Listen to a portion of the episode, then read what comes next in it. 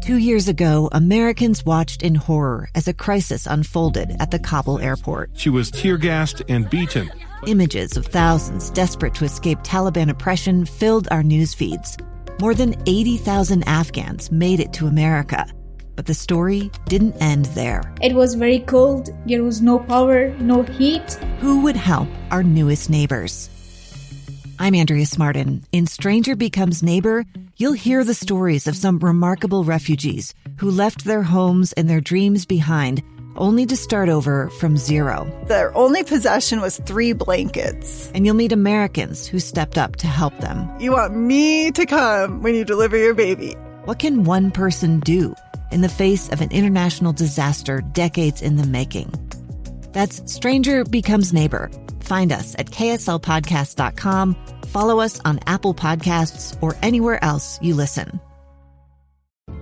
This is Utah Weekly Forum, a public affairs show dedicated to learning more about the issues affecting our lives and health and exploring the resources available in our diverse communities to help. Here's your host, Rebecca Cressman. Welcome to this week's edition of Utah Weekly Forum. I'm your host, Rebecca Cressman, and every once in a while, we are super fortunate to talk to Dr. Susan Madsen. She's the director of the Utah Women and Leadership Project. She's also the professor, the inaugural Karen Haid Huntsman Endowed Professor of Leadership at the John M. Huntsman School of Business at Utah State University. Dr. Madsen, thanks for being here today. Oh, so great to be on again, to be able to talk to you about some of the important topics that we have. Yes. So you're often, in fact, for those who are just new to the Utah Women and Leadership Project, you're going to want to learn more about it because Dr. Madsen and her fellow researchers have been looking at every angle of women's life and leadership and educating the community with that data. So I want to talk with you about some of the new research that's out from a policy brief that's called Perceptions of Gender Bias in the Utah Workplace. Tell us more about that. We're really excited about this research. Dr. Helen Knaggs is the one that did the study for us, and we coached her and worked with her on this particular study. And what this did was to get folks from the state of Utah, men and women, to respond to a particular survey that looked at women's struggles and challenges in the workplace. And what it did was looked at women and their perceptions of these biases and challenges in the workplace, and then also surveyed men on their perceptions of women's biases and, you know, the biases and challenges that women have, and then compared the two.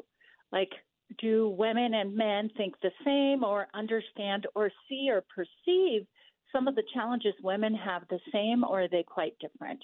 And so that was really interesting. There's been a few studies out there that are more global and national in scope, but this was the first one we did, and I've seen done in the state of Utah.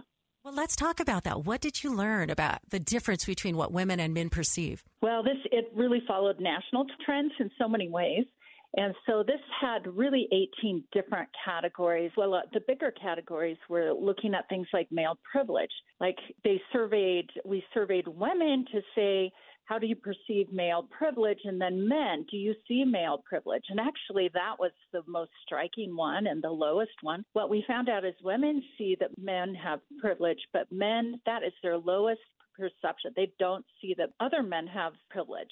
And so that was an interesting one. We also looked at insufficient support. Like, do women feel like they don't have enough mentors compared to men? Do men see that? How about sponsors?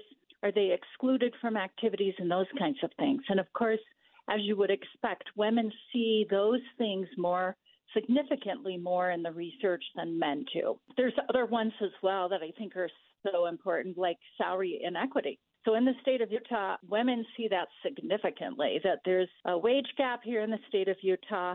And some men see that, but the score that we, you know, are reporting is significantly lower for men. And some other things like workplace harassment, same kind of results. And so it's really interesting research. Oh, yeah. We learned so much about each other from these research and policy briefs. And for those who are curious, this is the policy brief number 51, released June 7th from the Utah Women and Leadership Project. I do want to say something that's really interesting, though.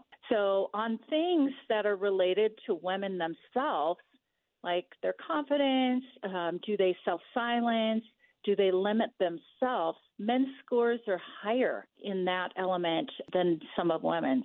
So that's an interesting thing. Did that surprise you? Because I know in some of your earlier research, it showed that men will apply for jobs that they're underqualified for, where women tend to apply only when they have almost all of the qualifications listed in that job. Actually, on that one, it's not a surprise for me because I've looked at the national research. And so when we often say, well, certain things are women's fault, like they don't have enough confidence or they're not talking when they should, or they're limiting their own careers by the choices they make. And so those things women say, yeah, we do that. But men say, oh, women do that a lot. Ah, okay. So men see women as putting much more limitations on themselves than women say they're actually doing. So when you can kind of blame women, that's what we're seeing in here. Wow. On that particular one. So it's very interesting. But I did find, like I said earlier, I did find that the male privilege was definitely one, you know, and women, we don't understand men experiences always, you know, as well. So we have to note on both sides. Men don't understand women's experiences. They can't experience everything we're going through, but the opposite as well. But what we know from the research on white people like me or on gender, that we don't see our privilege that well. And we see that significantly in this study, that women are seeing that men do have a leg up in so many different ways, and men, it's kind of invisible to men. And so the same thing, like I said, that the research nationally has found in terms of being white and not a person of color, that we don't see as white people are privileged nearly as much as other people when they're looking at us. So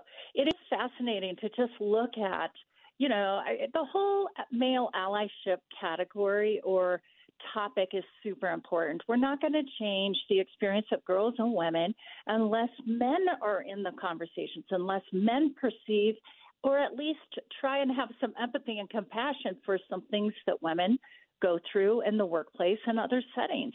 And so this is a real baseline to say, what are women seeing as challenges? What are men seeing that women face as challenges? Well, it's interesting, too, for me, because every time I have a chance to read one of your policy briefs or to read one of the snapshots from your research, my original perception of what I thought the world might be like changes. Yeah. That's why this research to me is so very important that the Utah Women and Leadership Project is doing, because the only way to have a more accurate perception of what other people are going through is hearing from them themselves. Yeah, absolutely. It is. I mean, the more that we become aware of any topic, for instance, domestic violence, that topic has now, you know, seen the light of day this particular year because of such tragic things that have been happening in our state around domestic violence. But even a few years ago, most people would say, you know, we don't think that happens. We don't think about violence happening. And when you start looking and things catch your attention, then you're like, wait, maybe 1 in 3 women in the state of Utah are experiencing domestic violence. And, oh, that means maybe it's someone in my neighborhood. Maybe it's someone in my family. So those kinds of things are so important to, you know, read the reports, get a taste of what the research is saying on all kinds of topics, including this particular research that was well done and I think just gives us insight. And we're not necessarily dinging men, right? More and more men want to be allies. And so when men read this research, they're like, oh, maybe I need to pay more attention. And like I said, we as women don't understand all of men's experiences either. So that's important to note. Well, as I was reviewing part of the policy brief, it was interesting because one of the data points was talking about constraints in the workplace, like limitations. And it said that women perceive disproportionate constraints existing in the workplace. They were significantly more likely to perceive that there were unequal standards in place. Yeah. And that men, of course, were not experiencing that, so they weren't perceiving that. Yeah, absolutely. Those constraints are very real. And I've done global and national research, so we see this there. Oftentimes in Utah, we see the same kind of constraints, but in more conservative societies, you tend to see more constraints. So that unequal standards that this survey instrument picked up were things like, you know, I have to work harder as a woman. Maybe women perceive I really have to do different things. I have to work, you know, twice as hard for certain things than men as they observe what's happening in the workforce. And those are perceptions that are not just in Utah, but beyond. And the research continues to find that that's the case, especially in leadership roles, that women have to show up more, that they have to, I'm trying to think of how to say this, that they have to perform even above and beyond what a man might so that they can be taken seriously. So that element is called unequal standards. And then constraints on careers, we see that quite a bit in the state of Utah on the research, many research studies. And that can start even how we're socialized. And so constraints on your career choices. So we see that when we look at what women in the state of Utah compared to the nation are majoring in college. We have, even though nationally we have lower levels of women in STEM areas, in Utah it's even more exaggerated. And so oftentimes that's a piece, our choice of career. But then, as you well know, Rebecca, women tend to have more of the caregiving responsibilities and the emotional load, we call it. Yes. Where we worry about lots of different things. And oftentimes women do not, especially in the state of Utah, don't want to move up into leadership careers because they feel like they're not going to be able to do all the second career, right? Your home, your kids, your family, and do leadership at the same time. And what we know is most men don't face those constraints in the same way that women do. So I have to say there are men that are stay-at-home moms or are single fathers and those kinds of things, and we always need to keep those in mind. But generally speaking, there are some constraints that women put upon ourselves sometimes, but also society and men put those same kind of constraints.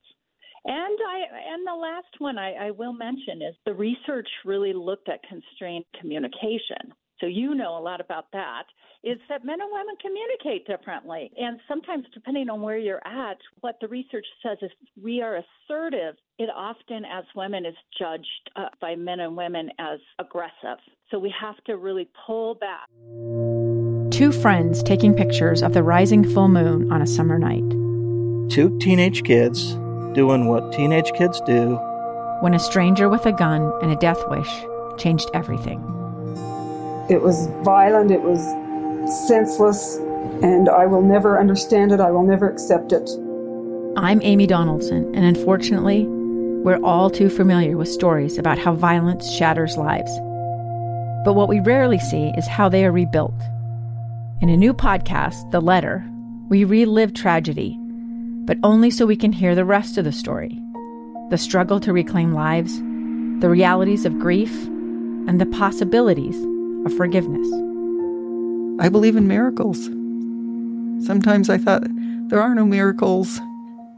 Yeah, there are, and this is a big one. Follow The Letter at theletterpodcast.com or wherever you get your podcasts.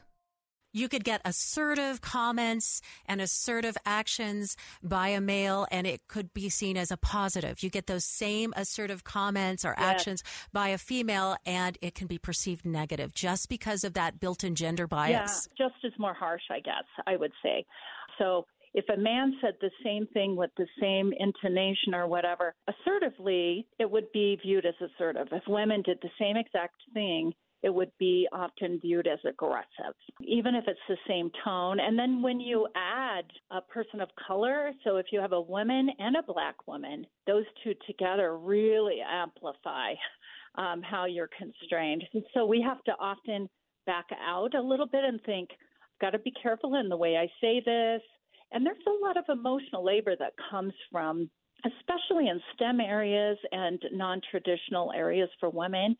You really, a lot of the communication women are wrestling with, do I say this way, say it a different way? How do I tiptoe around that? And you don't see that in every workplace, but you do see that in many. And where you see it, it's such a tightrope that women are trying to walk in order to be successful and move up that corporate ladder. The research also looked at something called acquiescence and hostility. Can you explain a little bit more about what that is about? Like acquiescence, for example, is that when women have to give up or rein themselves back instead of engaging in something or championing something that's important to them? Yeah, and that one really is made up of two components, and they're called self-silencing and self-limiting. And so these are some of the things that sometimes people say, well, you know, it's really their fault. They didn't speak up, or they're the ones that made the choice not to do this. And so they acquiesce. They're like, okay, let someone else do that role, or no, I won't negotiate because, you know, I don't deserve those things. So that does happen. The key, though, when we think about acquiescence is that women are socialized different. Girls are than boys and men. And so oftentimes they're expected not to talk out. And when they do share views, then people look down on them, men and women. And so it's an interesting kind of thing to wrestle with, right? Because we're socialized to behave in different ways than men are. So a lot of people just acquiescence. They're like, oh, that's not my role as a woman, or I won't speak up because it's inappropriate for me to speak up. But again, I would not put the blame on women themselves because there's been socialization. And what the research tells us, if women do step forward and use their voice and negotiate and do some things like that, that they're judged more harshly. So it's really interesting to look at some of these challenges. And I don't know if you saw, Rebecca, that there were some differences by religion. Did you see that? I didn't see that area. Tell us about that. Yeah, it's with the sample size, they basically put Catholics and people in the Church of Jesus Christ of Latter-day Saints in one category as religious, and then everybody else in another category as, you know, no affiliation. What the research found was people who were in the religious category specifically saw less issues with any of these. So men and women, both, but more men, saw that, no, these things are not really a problem. Women don't have these challenges. They just didn't see the challenges as much as people that were not religious. So is it showing that our religious view can also affect the way we view men and women's roles in the workplace? I think, in other words, the religious group was less likely to recognize or express that they were aware of workplace gender bias than the non-religious group was. So basically that's what it's saying is more religious people just are not recognizing. They're just not aware that there really are challenges, particularly in the workplace for women. So I thought that was an interesting comparison. And another thing that I think you'll find interesting is the data was separated into age. And this was a bit of a surprise to me because the youngest age actually, you know, 20 to 30, saw less barriers than older people. And so you could say it different ways. But one is that maybe they just haven't been in the workplace long enough to see it. And then some people will say, well, maybe that means that the younger folks are maybe there's not as much bias in the workplace. Other instruments kind of conflict on that, but we don't know causation exactly, but you look at different reasoning, and sometimes the longer you're in the workplace, the more you see. So absolutely, the more you recognize. And also sometimes the older we get, the more aware we are of what's happening around us too. It kind of comes with maturity and our expectations for the type of contributions we should be able to make. It often expands with time. It's interesting. One of the things that I have admiring you so much is how you have made the case over and over again. In order for us to have women get greater access, better jobs, leadership opportunities, and help the overall Utah economy. In that way, we need male allies. Absolutely. So how does this kind of research, this policy brief released by the Utah Women Leadership Project, help make change for the future for women in the workplace? I think it can help women and men. Women understanding what the barriers are in terms of themselves, but also there's a lot of ERGs, employee resource groups. What are topics that we can do, you know, and talk about and bring in speakers and all of that? But men, this is so important for men too. So what are men seeing a little bit more? What are they not seeing? What are some areas that we can do to design male allyship courses? I've had a lot of men in Utah say, hey, I would like more tools. Help me understand these things. Because I think when you understand that maybe this is what the research is saying, and then you ask a woman that you're working with, hey, have you seen this? Have you experienced this? And then you hear one-on-one from them, their experiences, then you start looking and seeing. So I think what I like about this instrument is that it gets specific. Instead of just talking about general challenges in the workplace that women struggle with, it gets more specific on, is it this, or is it this, or is it this? And then you can design some good training and education and awareness, strategies and just training and development in the workplace to help people understand and see, both men and women. That's what I'm saying. And then you add, of course, some additional challenges. This study didn't pick up race, but other studies have picked up that race. And so I think that is really important. And again, I mentioned this earlier, that the male privilege was the gender bias factor in this study that had the largest differences in perception between men and women. And that was also the one that males rated the very, very lowest, that they just didn't see that men had privilege in the workplace compared to women. And so what that means is that we just have to do more work in raising that awareness, provide very specific examples and so forth. The whole topic is interesting, and we're not, again, trying to pit men against women.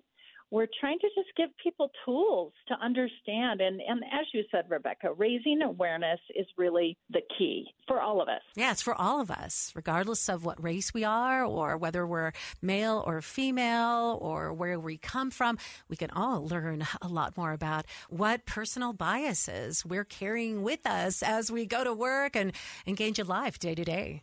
So much of this is unconscious. So it's just how we were raised, how we perceive things, so we don't see it. And I tell you, I've been working on race for a number of years. I still have a lot to learn. But the more I've read and studied and listened to people and tried to push myself to learn and grow, the more I do understand that I do have privilege. But it takes some work. It takes some work. Yeah, it takes work and curiosity and maybe some courage to take a close look at just how level the playing field really is. I've loved that there's been this message with the state of Utah that when you strengthen women, you strengthen them economically, you strengthen communities, and you strengthen the state of Utah's economy. But as I was reading, for those who've just joined us, we're just finishing a conversation with Dr. Susan Madsen about the new research and policy brief that came out of the Utah Women and Leadership Project. It's called Perceptions of Gender Bias in the Utah Workplace, and looking at all these different areas where there is perception different between men and women about women in the workplace. But your summary is so powerful because it talks about why it's so important for change to occur top down. Yeah, and we're talking about changing the workplace. I mean, everybody needs to be involved, but if it doesn't come down from leadership, if it's not important, it's not going to get the support and emphasis that could be. We just need the top people in companies and workplaces and organizations to know this. But why it's important is not just because it's important that there's equality. I mean, that's one thing, right? Right. But over and over, there's research that continues to say that when you really, I use the word unleash a lot, when you really unleash this opportunity and access to everybody, men, women, people of color, you actually get better results in your organization. You actually can have better employees. That culture makes a difference. And so if there's really inequality, and if we just go with, everything's equal by what we see consciously, and we don't push ourselves to really wrestle with that unconscious, then we can't get the best work and to have the best environment for our organizations. Not the foundation of the work that we should be doing. Well, I'm very appreciative that you would take time to help us better understand this policy brief. And if you're listening right now and you're thinking, I need to review this, I want to share this with other people in the workplace, you can find it at utwomen.org. That's UT for Utah, women.org. Dr. Susan Madsen, thank you so much for joining us on this week's edition of Utah Weekly Forum. Thank you so much. Utah Weekly Forum is produced by KSFI FM 100.3 in Salt Lake City, a Bonneville International station. Subscribe to the Utah Weekly Forum podcast online and email us at rebecca@fm100.com. I'm Dave Cawley, investigative journalist and host of the podcast Cold. Don't miss Cold's new Season 3, where I look into the unsolved disappearance of Cherie Warren, a woman last seen leaving her job at a Salt Lake City office in 1985. Police cast suspicion on Cherie's estranged husband and boyfriend, but never made any arrests or recovered Cherie's remains. Find Cold Season 3, The Search for Cherie, anywhere you get your podcasts.